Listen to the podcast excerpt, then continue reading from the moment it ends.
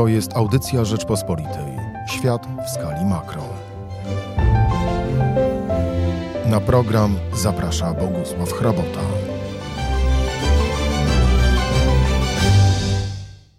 A ze mną w studiu pan profesor Bogdan Guralczyk, znakomity nasz gość, publicysta, a przy okazji także sinolog, hungarysta i świetny I spec, wiele innych nieszczęść. Świetny spec od współczesności, od współczesnego świata z jego skomplikowanymi problemami. 11 listopada, panie profesorze, zakończyło się szóste plenum Komitetu Centralnego Komunistycznej Partii Chin, podczas którego zatwierdzono długo oczekiwaną rezolucję historyczną. Dokumentu nie opublikowano jednak od razu po uchwaleniu, lecz pozostał utajony jeszcze przez tydzień. Pekin nie chciał bowiem upubliczniać przed zdalnym spotkaniem Xi Jinpinga z Joe Bidenem jego treści. Są tam problemy w tym tekście? Jak pan to widzi? No przede wszystkim to było plenum o tyle ważne, że ukoronowało nowego cesarza z nadania Komunistycznej Partii Chin. Dlaczego pan sobie żartu, żartuje z Xi Jinpinga, A mówiąc, ja że nie to żartuję. jest cesarz? Ja uważam, że to jest podniesienie jego rangi, dlatego że wrócił do statusu cesarza. Dotychczas to tylko byli sekretarze generalni partii. Jak to wygląda? No przewodniczący HRL, głowa państwa to już trochę lepiej, ale na przykład przewodniczący Komisji Wojskowej przy KCKPH, jak się powie głównodowodzący, to wiadomo o co chodzi. Więc wybrali głównodowodzącego tego państwa. e, Ale już- cesarz to jednak korona, to jednak komnaty, protokół na terenie zakazanego miasta. No więc tutaj jest zakazane miasto, bo jest Chunnanhai, nadal jest dzielnica zakazana rządowa, nadal jest to władza nietransparentna i coraz bardziej jednoosobowa. W tym mówię, że jest powrót cesarza, bo był jednak dotychczas z woli Ten Xiaopinga kolektywny cesarz i mógł rządzić przez dwie pięcioletnie kadencje. A teraz mamy takiego, który już się na pewno na przyszłorocznym, 20 zresztą zjeździe KPH wyłamie z tej zasady. I pytanie jest, czy będzie dożywotnio, czy tylko jeszcze jedną kadencję i ile, to nie wiadomo. Co to jest ta owa słynna rezolucja historyczna? Przypomnijmy, że jest to trzecia w Trzecia, historii tak. e, Komunistycznej Partii Chin rezolucja. Na czym polega jej znaczenie i waga? Pierwsza była w 1945 roku i ukoronowała rządy Mao Tse-tunga, który rządził do września 1976 roku. Druga była w 1982 roku i w zasadzie była oceną Mao Tse-tunga przez jego następcę Ten Xiaopinga. Tam znaleziono bardzo ładną formułę, zresztą znaną ze, z, e, ze Związku Radzieckiego również, że Mao Tse-tung w 70% miał rację, a w 30% to popełnił błędy. Te 30% to... Człowiek jest omylny. No prawda? właśnie, więc nie ma takich. Natomiast e, ta rezolucja to jest jeszcze raz pokazanie, że mamy nowy etap, nowy rozdział. w I na czym Chin. polega ten nowy etap i nowy rozdział? On jest dopiero do napisania i to jest najbardziej fascynujące, bo kiedy ten obecny przywódca Xi Jinping doszedł do władzy w listopadzie 2012 roku, to pierwszy ruch, jaki wykonał w imieniu zbiorowego cesarza, czyli Stałego Komitetu Biura Politycznego Komitetu Centralnego, to jest siedmiu o, ludzi, siedem osób, on, oni się wybrali w mundurkach tych, które my nazywamy maoistowskimi, e, do Muzeum Narodowego przy placu Tiananmen, ale na wystawę poświęconą stu, fotograficzną na dodatek 100 lat narodowego poniżenia, że kiedyś nam Zachód, y, Rosjanie Japończycy dali w kość, a teraz mamy odrodzenie. I tam w pierwszym swoim wystąpieniu, już po ogłoszeniu, że jest sekretarzem generalnym, ogłosił, że mm, przed Chinami jest wielki Chungguomeng, tłumacząc na angielski Chinese Dream. No, czyli mieliśmy amerykański sen, a teraz nadchodzi chiński. Ale dwa lata im zajęło, bo to było tak, rzućcie, ja to pom- mam pomysł, ja go rzucę, a wy go łapcie.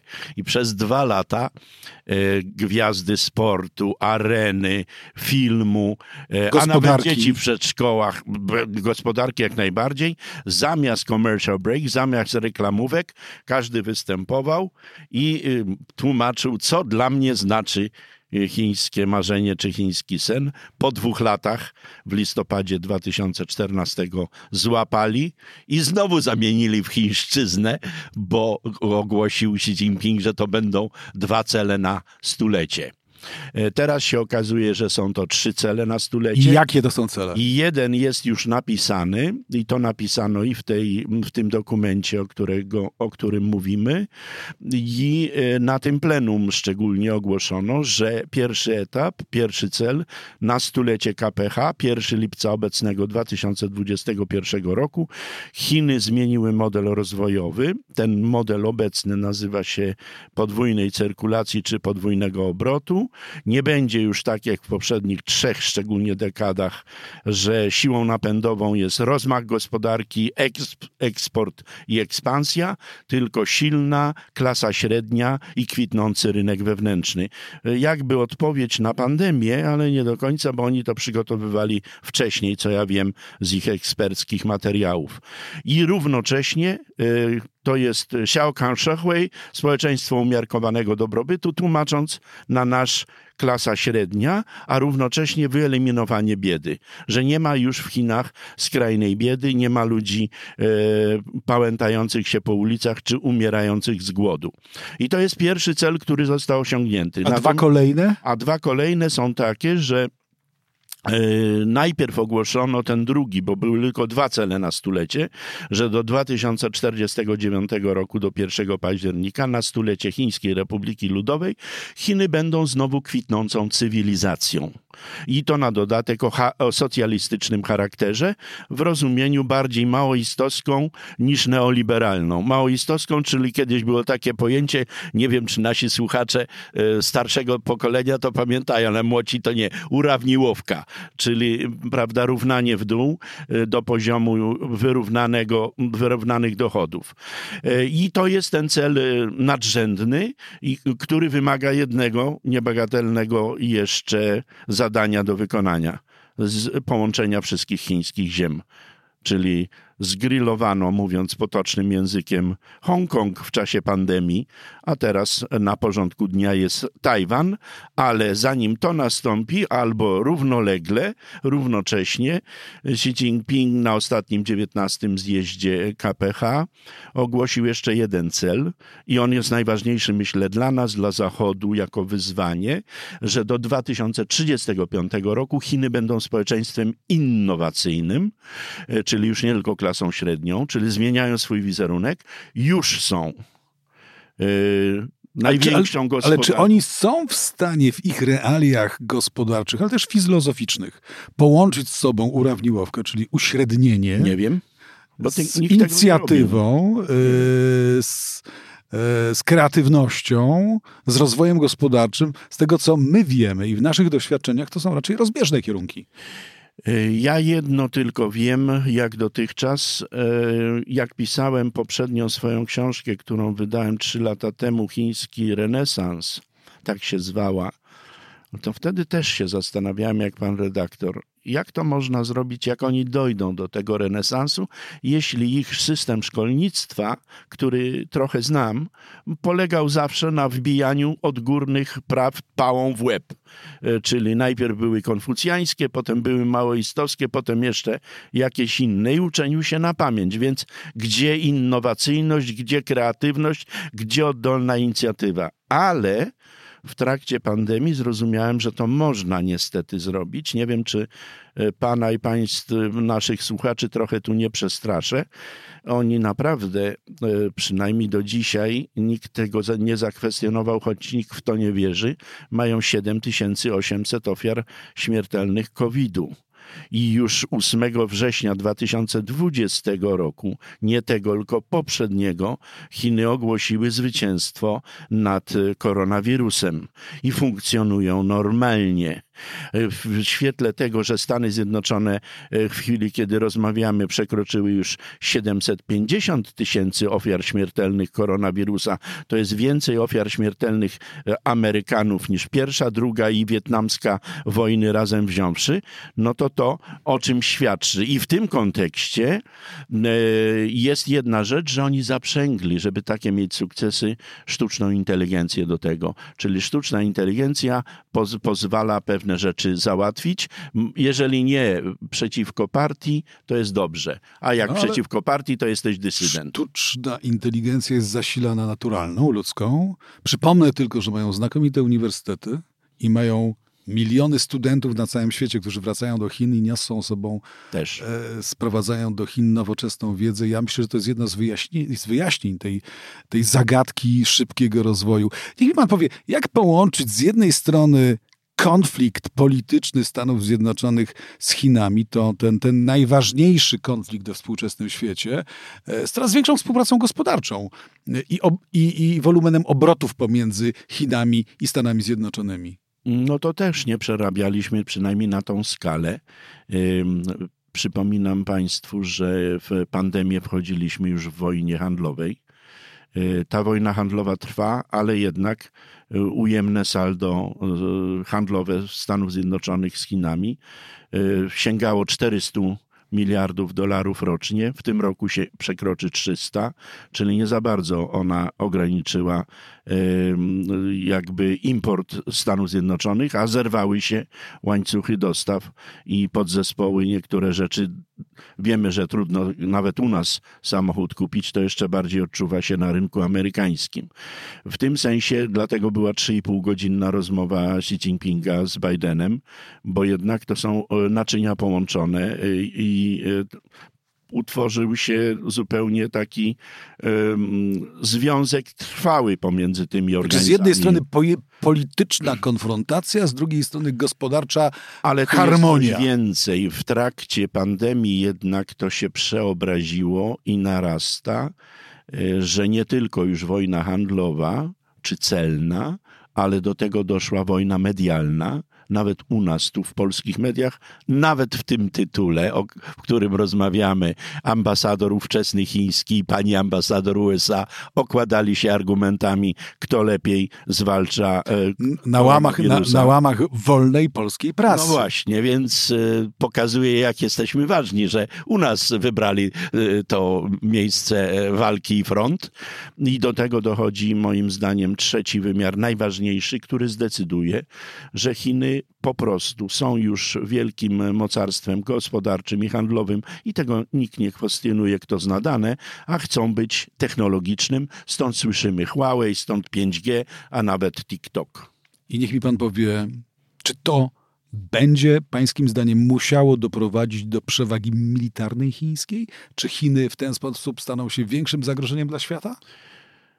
One są już ogromnym zagrożeniem dla świata zachodniego i dla dotychczasowego hegemona, który zrozumiał, że to jest zagrożenie prawie egzystencjalne. Są dwa zagrożenia, na które zwracam uwagę. Jeden to są ziemie rzadkie, to jest 17-18 pierwiastków, bez których, mówią wszyscy naukowcy ze wszystkich dziedzin, nie ma postępu naukowo-technicznego i Chiny do niedawna miały 90%, dzisiaj 70% wydobycia i eksportu. Surowców Czy, rzadkich. Tak, ziem rzadkich tak zwanych, czyli pierwiastków, bez których nowoczesne technologie nie funkcjonują, czyli mają przewagę komparatywną. I w ślad za tym zwracam Państwa uwagę na to, że w, Rzeczpospolitej pisałem zresztą niedługi stanowczo za krótki tekst o chińskiej ekspansji w kosmosie, e, że oni ruszyli w kosmos i nie, że dlatego, że chcą ruszyć w kosmos, w eksplorację. Oni idą tam właśnie merkantylnie, po nowe surowce, po ziemię rzadkie, po być może jakieś inne pierwiastki, których na Ziemi nie ma. I to jest rzecz zupełnie niebywała, bo przecież Elon Musk miał swojego łazika w tym roku, w marcu, na Marsie, a w dwa miesiące już Chińczycy swojego tam też Ale wciąż postawili. pan mówi o wzroście e, cywilizacji technicznej, zasobu ekonomicznego, potęgi Chin, od strony jej zasobów. Tak jest. Natomiast czy takie słowo jak wojna pada ostatnio w Europie dość często. Mierzymy się z zagrożeniem ze, na wschodzie, że Rosja zaatakuje Ukrainę i tak dalej. Czy takie słowo jak wojna w tym konwencjonalnym rozumieniu, ono się mieści w ogóle w przyszłości, w perspektywie rozwoju Chińskiej Republiki Ludowej? No mówi się tam o zimnej wojnie, że jest kreowana przez Zachód przede wszystkim. Ale to znowu nie wojna, nie tak jak my ją rozumiemy. Przepraszam. Natomiast oni by, y, mają dwie mantry, że y, my nie chcemy wojny, ale się jej nie boimy. I druga mantra, którą powtarzają na okrągło, jeśli dojdzie do wojny, to wszyscy w niej będziemy przegrani. Y, Natomiast to narasta, napięcie narastało przynajmniej do rozmowy obydwu przywódców, czyli Biden, Xi Jinping, y, ponieważ na porządku dnia stanęła kwestia Tajwanu. Y, Tajwan to jest 23,5 miliona mieszkańców, ale PKB Polski, gdyby w sposób pokojowy, a nie przemocą udało się to połączyć, te dwa organizmy z Chinami w nazwie, to to jest automatycznie największy organizm na globie. Automatycznie. Natomiast tu jest problem, że Chiny traktują to władcy w Pekinie e, z Xi Jinpingiem na czele, że to jest sprawa wewnątrzchińska, ale dla Amerykanów to już od lat 50., od wojny koreańskiej, od połowy ubiegłego stulecia, e, Tajwan to jest e, najbardziej wysunięty lotniskowiec na zachodnim Pacyfiku. Z tym, że tam zderzenie. sił amerykańskich nie ma. Ja nie tak dawno temu, przed kilkoma tygodniami, rozmawiałem z ministrem spraw zagranicznych e, Tajwanu i to była bardzo interesująca rozmowa. Pytałem go między innymi o to, czy mm, Tajwan będzie oczekiwał wsparcia militarnego ze strony Zachodu, a tak najbardziej konkretnie Stanów Zjednoczonych w wypadku zagrożenia militarnego ze strony Chin. I wie pan, co mi odpowiedział minister spraw zagranicznych Tajwanu? Odpowiedział mi, nie chcemy angażować w nasze problemy z Chinami nikogo poza nami, natomiast my, zapewniam, dokonujemy wszelkich wysiłków, żeby się uzbroić i żeby taki atak wytrzymać. Tak, żeby się uzbroić, ale to uzbrojenie skądś trzeba wziąć i jednak ono płynie ze Stanów Zjednoczonych i jednym ze scenariuszy, y, które ja opisuję już w nowej książce teraz, jest blokada Tajwanu. Y, Taki najbardziej realny, bo ja się, znając chińską y, filozofię, strategię czy filozofię strategiczną, to mnie się wydaje, że oni nie tyle będą próbowali w Pekinie doprowadzić do wojny sensu stricte, bo do dzisiaj mamy takie pojęcie Tiananmen, prawda, 89. E, Natomiast inwazja zbrojna no byłaby klęską totalną, Czyli wizerunkową. izolacja, taki rodzaj blokady kontynentalnej, która spowoduje, Jak- że Tajwan będzie się chciał dogadywać na temat zjednoczenia z Pekinem. mm, Jedna jest rzecz w Polsce absolutnie nieznana, że z tych 23,5 miliona mieszkańców Tajwanu ponad półtora, około dwóch biznesy prawdziwe robi na terenie HRL. No, to największy inwestor w Chinach to, jest Tajwan. dźwignia. Dokładnie. To Tajwan. To jest e, dźwignia ogromna. E, równocześnie tam jeszcze e, Tajwan zyskał już swoją tożsamość. Pan tam był, ja tam byłem. E, Oni się już czują Tajwańczykami a- albo Chińczykami i Tajwańczykami. Mówią po chińsku, ale czują odrębność. To już jest od 1949 roku ponad 70 lat. I jeszcze tę odrębność podkreśliło to, co zrobił Pekin na terenie Hongkongu, że y, jeden kraj, dwa systemy miało być 50 lat, a po 23 latach to się skończyło.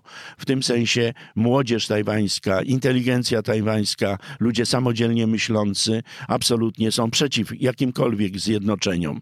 I Pekin musi zastosować jakiś fortel i to, i to szybko, ponieważ poparcie dla zjednoczenia już jest jedno, jednocyfrowe poniżej 10%.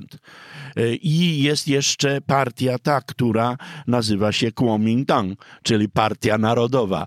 Jej, jej przedstawicielom się podoba, że Chiny rosną w siłę i rosną jako supermocarstwo. Jakbyśmy się jakoś podzielili, jakimś fortelem coś zrobili, to porozumienie pokojowe między Chińczykami. I wtedy co ma Zachód do tego?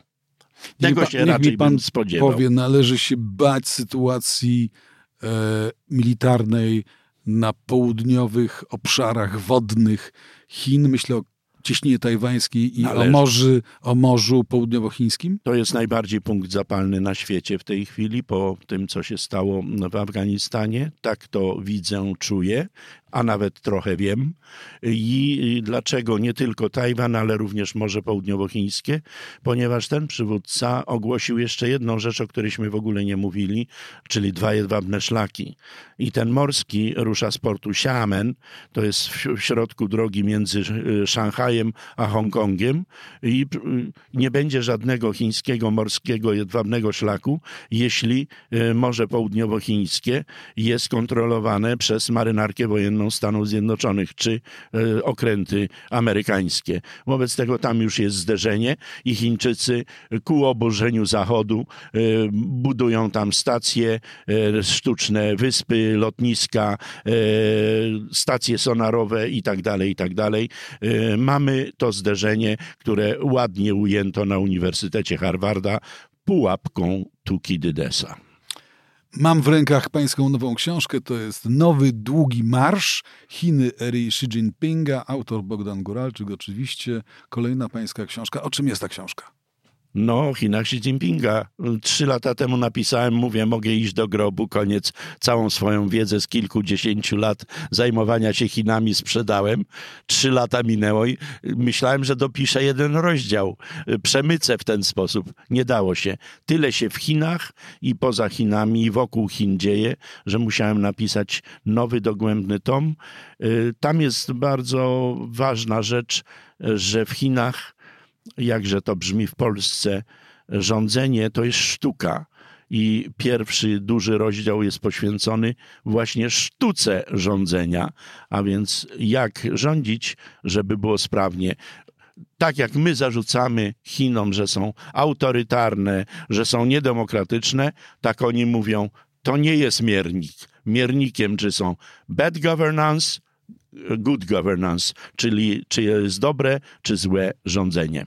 Jakby pan porównał na koniec, panie profesorze, Xi Jinpinga, tego głównego bohatera naszej refleksji o Chinach, ale też pańskiej książki, do jakiegokolwiek przywódcy w historii Chin i współczesnego świata. Do kogo pan Odpowiem porównał? panu bardzo po chińsku. Jest takie przysłowie chińskie.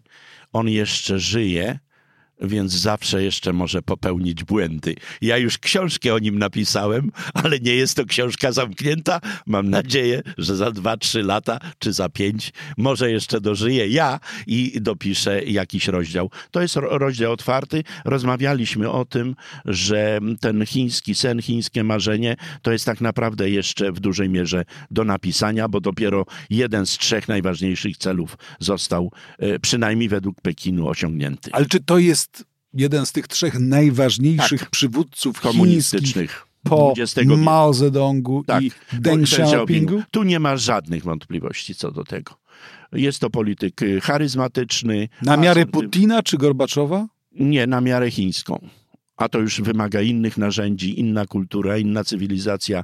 E, Putin e, to już jest siłownik, tak? A tam jest sztuka rządzenia i od razu e, znajdujemy się wśród mandarynów, a nie bojarów inny świat, inna cywilizacja, inna kultura, chociaż nam się wydaje i to autorytaryzm, i to autorytaryzm do jednego garnka.